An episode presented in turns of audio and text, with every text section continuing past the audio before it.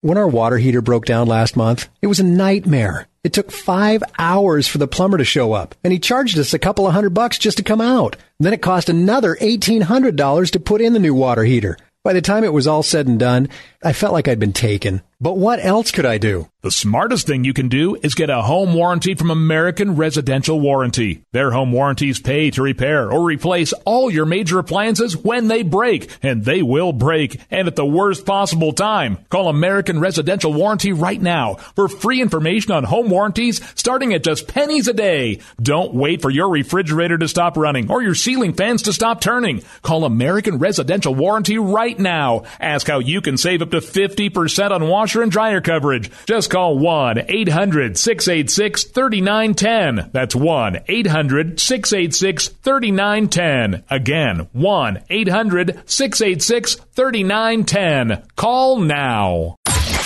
Jay Severin. We welcome Alan Dershowitz, who to this audience, I am sure, requires no introduction. Alan Dershowitz is the, is America's our Constitution's preeminent scholar on the Constitution and on criminal law, uh, having spent most of his career thus far in Chapter 1 at uh, Harvard Law School, where he's the youngest tenured professor ever. Uh, and you know him from so many important cases which have made up the mosaic of American legal and cultural life. Pornography cases from Deep Throat, the Klaus von Bülow case, uh, the O.J. Simpson case, many, many, too many to mention, other than to say when some people pass, other people weep. I was a little too young or disinterested somehow that when John Kennedy passed or Bobby Kennedy passed or others, I, I was struck, I was sobered, but I, I did not weep because that's natural and instinctive and immediate. When I learned this evening that Justice Scalia had passed, I wept openly and immediately. I should feel exactly the same in that day somewhere very far off if Alan Dershowitz, if I say Alan Dershowitz passes, because he represents the same kind of cultural, legal milestone that even amateurs have been informed by their whole lives. My friend, my dear friend, Alan Dershowitz, welcome back to the Blaze Radio Network. Well, thank you so much. Thank you for your kind words. You can be very sure that I too will pass, as we all will. That's the nature of life, as Kafka. Kafka I said. don't know about the meaning you. of life I- is that we die. It's always hard to imagine a world without you, but we have to. Look, I've known Justice Scalia for so many years. I actually knew his father. Uh, his father was a professor at Brooklyn College in the 1950s when I was a student, and I first met Justice Scalia when he was a law professor. And uh, we've been um, friends. Um, we've disagreed about a great many things, but I have enormous respect for him. One day, when I was teaching at Harvard Law School, uh, I came back from my class and the phone rang and the guy on the other end said, "Hi, this is Nino." And you know, I wasn't used to calling him Nino. Uh, I said, "Nino?" He said, "Yeah, Justice Scalia." He said, "I accept." I said, "Accept what?" He said, "Oh, you don't know. Your students have challenged you to debate me on interpretation of the Constitution in front of your first year criminal law class." I said, "Great, come on!" And he came up, and the first thing he said is, "I'm not a justice today. I'm just another lawyer, and the students, you're all equal to me, and the professor is all equal. We're going to have a great debate, and whoever has the best ideas will win." And we went at it for two hours, and he wasn't Justice Scalia. He was just a guy with some very conservative ideas, and um, we had a terrific, terrific debate. And we've continued that literally until just months ago. Uh, we were in Israel together. We debated Bush versus Gore. At Harvard, we debated Bush versus Gore. Recently, I was in the Supreme Court, and he was um, involved with a group of students from Columbia, and I got invited to participate. And we debated separation of church and state. Um, you know, he was just a feisty guy, funny, um, smart, loved to engage, loved to test his ideas. Um, he, he, and, and forgive um, me, like like Yeah. you are kn- known, though fiercely partisan, known as fiercely collegial, if that can be Yeah, well, read. I, think that's right. And he, he he complimented me very much recently when I was with him. He said, "You know, Alan, a lot of people can say things about us. The one thing that nobody could ever say about either of us is that we're boring." He said, "We're not boring." And boy, he was not boring. We fought like children about uh, Bush versus Gore, and he finally wrote me a long letter about it.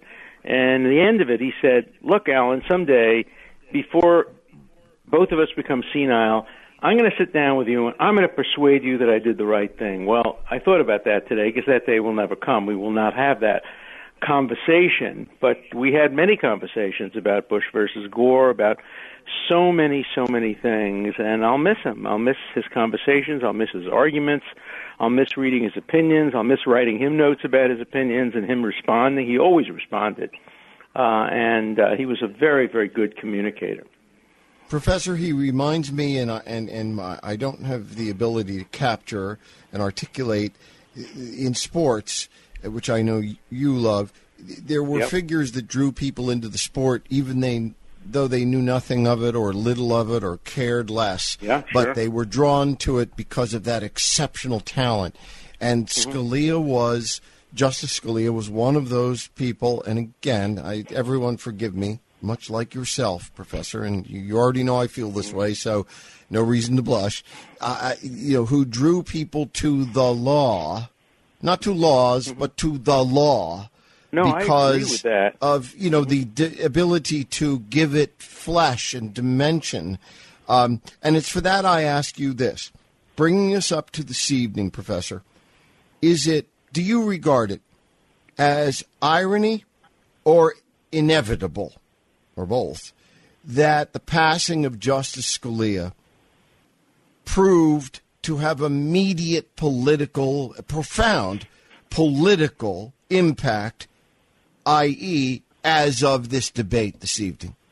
Yeah, no, I think he would have been the first to understand that. He understood that a Supreme Court justice, although his or her job is to interpret the Constitution, that it's a political institution. We have a system of a tripartite government of equal weight. I mean, the only country in the world where the judiciary is equal to the president, equal to the legislative branch. He understood that. You know, there was a moment in time when Justice Scalia actually thought about running for president. Not too many people know that. But he thought seriously and he spoke to friends about it, about throwing his hat into the ring and getting into politics because he understood that to implement the kinds of policies that he strongly believed in, uh, conservative policies, religious policies, he was a deeply, deeply religious Catholic. In fact, one of the strongest uh, arguments we ever had is I challenged him once on his Catholicism. Boy, that takes chutzpah, you know, for a Jew to challenge a, a, a graduate of Georgetown University and, and Xavier on his Catholicism. I said that his views on capital punishment, where he said that it would not be unconstitutional to execute an innocent person if the innocent person had had a fair trial. And I said, Thomas Aquinas would never have supported that. The Vatican would never have supported that. We had a great debate and a great conversation about Catholic theology, Jewish theology, Protestant theology, capital punishment, the Constitution. I mean, he loved interpreting words. We had conversations about how you interpret music, how you interpret opera compared to how you interpret the Constitution. He was a man who was very eclectic. He loved opera. I saw him at the opera um, many, many times. Most recent time I think I saw him was at the Richard Tucker um, opera uh, concert in New York. Um, he loved opera. Ruth Bader Ginsburg used to go with him to the opera. I didn't go with him to the opera, but I'd see him there, and we would we would schmooze and we would talk because we always enjoyed talking to each other. We talked a lot about his father, who was a very interesting character. He was, you know, an Italian immigrant, came to the United States, became chairman of the Department of of Romance Languages at Brooklyn College. Very conservative, uh, very controversial as a professor, and he loved his father. He was an only child. He made up for that by having eight children of his own, or nine, eight or nine, I can't remember, maybe nine. Uh, and uh, and um, you know, he, as he said, uh, it was God's will for him to have so many children. He played what he called Vatican roulette, and that is obviously he was saying he didn't use birth control, and when God wanted him to have a child, that's when he would have a child. You know, he was Professor, an before- amazing guy. He was so interesting. Everything you discussed with him was interesting. Professor, before I yield to my colleagues, uh, Skip LaCombe, Doc Thompson, if they have a comment, question, uh, whatever here, let me, if, if I, I may, steal a little bit more of you to, to, to, to ask this. Um, a lot of people on the political right slash right of center are already arguing the president ought not make a pick because you know yada yada yada wait for the will yeah, of the yeah, people right. he's a lame duck and and and again i'm not eager to to have or see or contemplate who president obama would wish uh, to not replace that's a ver- very very misleading Nobody, nobody approximation Justice Scalia. Yeah, but yeah. but though I am among those least eager to see the president's you know suggestions, uh, it seems to me that obviously the other side says, "What are you crazy? You know eh, that's what he must do." Wh- wh- what say you? Well, first of all, I think Justice Scalia would be the first to say that the president has a constitutional obligation to fill the vacancy. The Constitution says the president shall, with the advice and consent of the Senate, appoint Supreme Court justices. So he's the president. The president, the Constitution doesn't anything about lame duck. He's the president. He's the president for 11, 11 more months, and he's going to make a nomination. Now, he has to be smart about it. He's not going to get the whole loaf. He's not going to be able to get a kind of liberal Democrat of the kind he previously appointed to the court, Sotomayor, uh, uh, Elena Kagan. He's not going to get that appointment. He's going to need to get a middle of the road person who Republicans will support. Um, he probably will try to do something that's politically astute, like appoint the first Asian American to the Supreme Court, um, or an African American like Cory Booker. Cory Booker carries with him the benefit of being a senator, and the Senate rarely doesn't confirm its own, whether it's a Democrat or Republican. So Cory Booker is a potential nominee. Also opens the New Jersey seat up for a Republican to get in the next election. Um, or there are three or four extraordinarily well qualified Asian Americans who serve on the circuit courts or in professorships.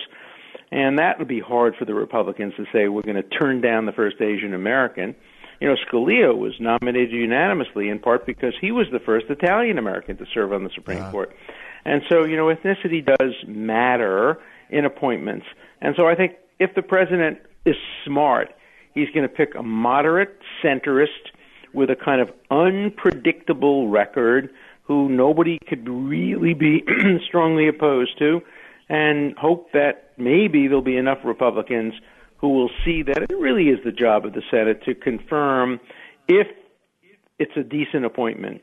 You know, when Herbert Hoover was making a nomination, his attorney general gave him a list of 10 people.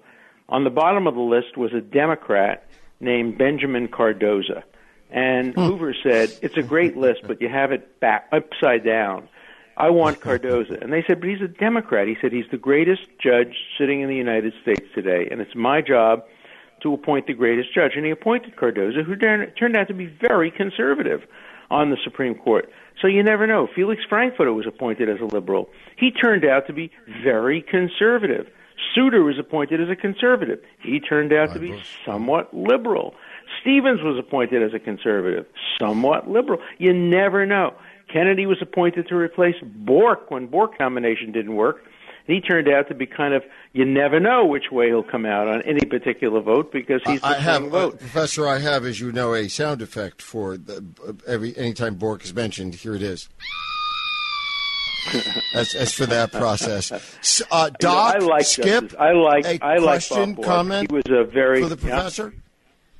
Uh, uh, yeah, Professor, I just uh, wanted to quickly ask, and I want to put you on the spot if you didn't have a chance to watch any of the debates tonight, but what have you thought about some of the debates, uh, particularly on the GOP side with so many of them and uh, Trump's resurgence? I just want to see what your comments are and thoughts about how these You have been know, I've handled and Donald the Trump Trump. candidacy. I've known Donald Trump for a long time, um, and, and I like him as a person. I've had very nice dealings with him over the years.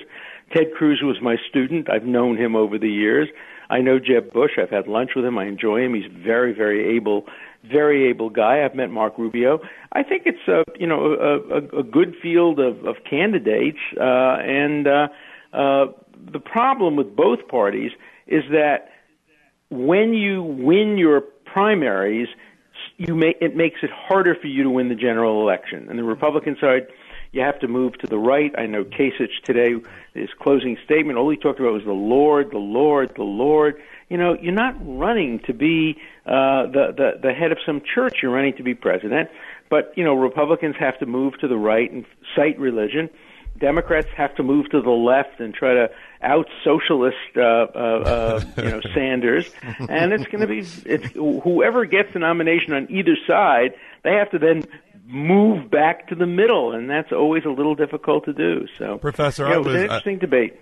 I loved uh, hearing your stories about how you uh, kept in touch with Scalia and your your debates back and forth. I, I just think that's fascinating. It reminds me of the founding, founding fathers. Very, very cool. One thing I want to ask you though, moving forward, what is the likelihood, in your opinion, of the Senate not confirming whoever the president uh, nominates, and we move It's forward with only eight Supreme Court justices? It's very likely. We've had that before when Thurgood Marshall was nominated. It took a long time to get him confirmed.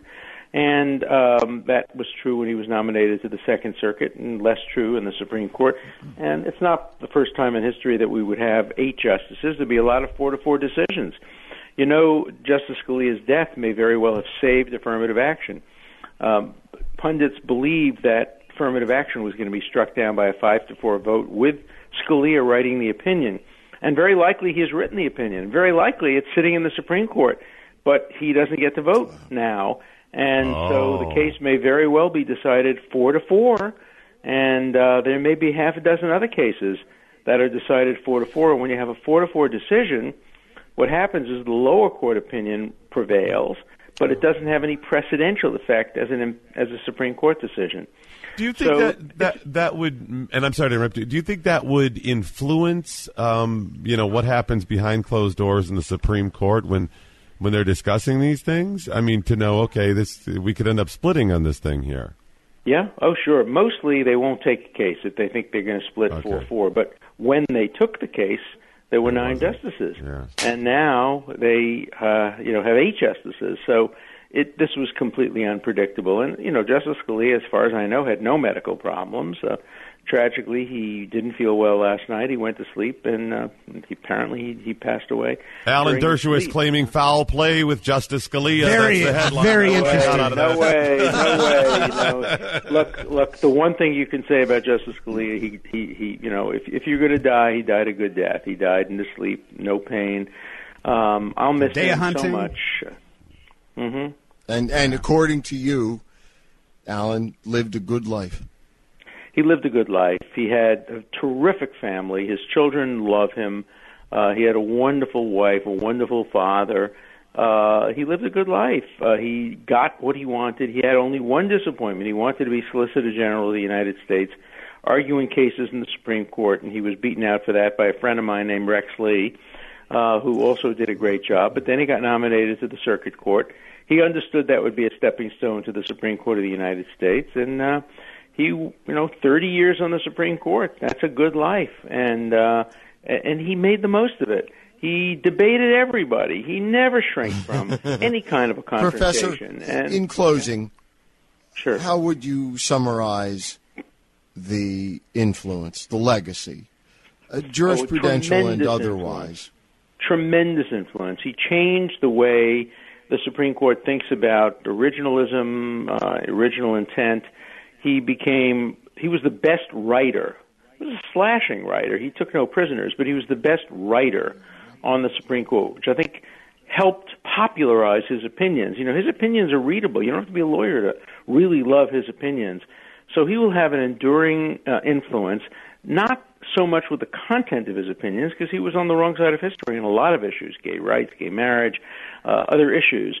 But I think he'll be remembered for changing the methodology of the Supreme Court, and it will have a big continuing influence. So he will be regarded as among 10, among the top 10 influential justices, starting with John Jay and John Marshall back in the you know 18th century. Jay Severin, When our water heater broke down last month, it was a nightmare. It took five hours for the plumber to show up, and he charged us a couple of hundred bucks just to come out. Then it cost another $1,800 to put in the new water heater. By the time it was all said and done, I felt like I'd been taken. But what else could I do? The smartest thing you can do is get a home warranty from American Residential Warranty. Their home warranties pay to repair or replace all your major appliances when they break, and they will break, and at the worst possible time. Call American Residential Warranty right now for free information on home warranties starting at just pennies a day. Don't wait for your refrigerator to stop running or your ceiling fans to stop turning. Call American Residential Warranty right now. Ask how you can save up to 50% on washer and dryer coverage. Just call 1 800 686 3910. That's 1 800 686 3910. Again, 1 800 686 3910. Call now.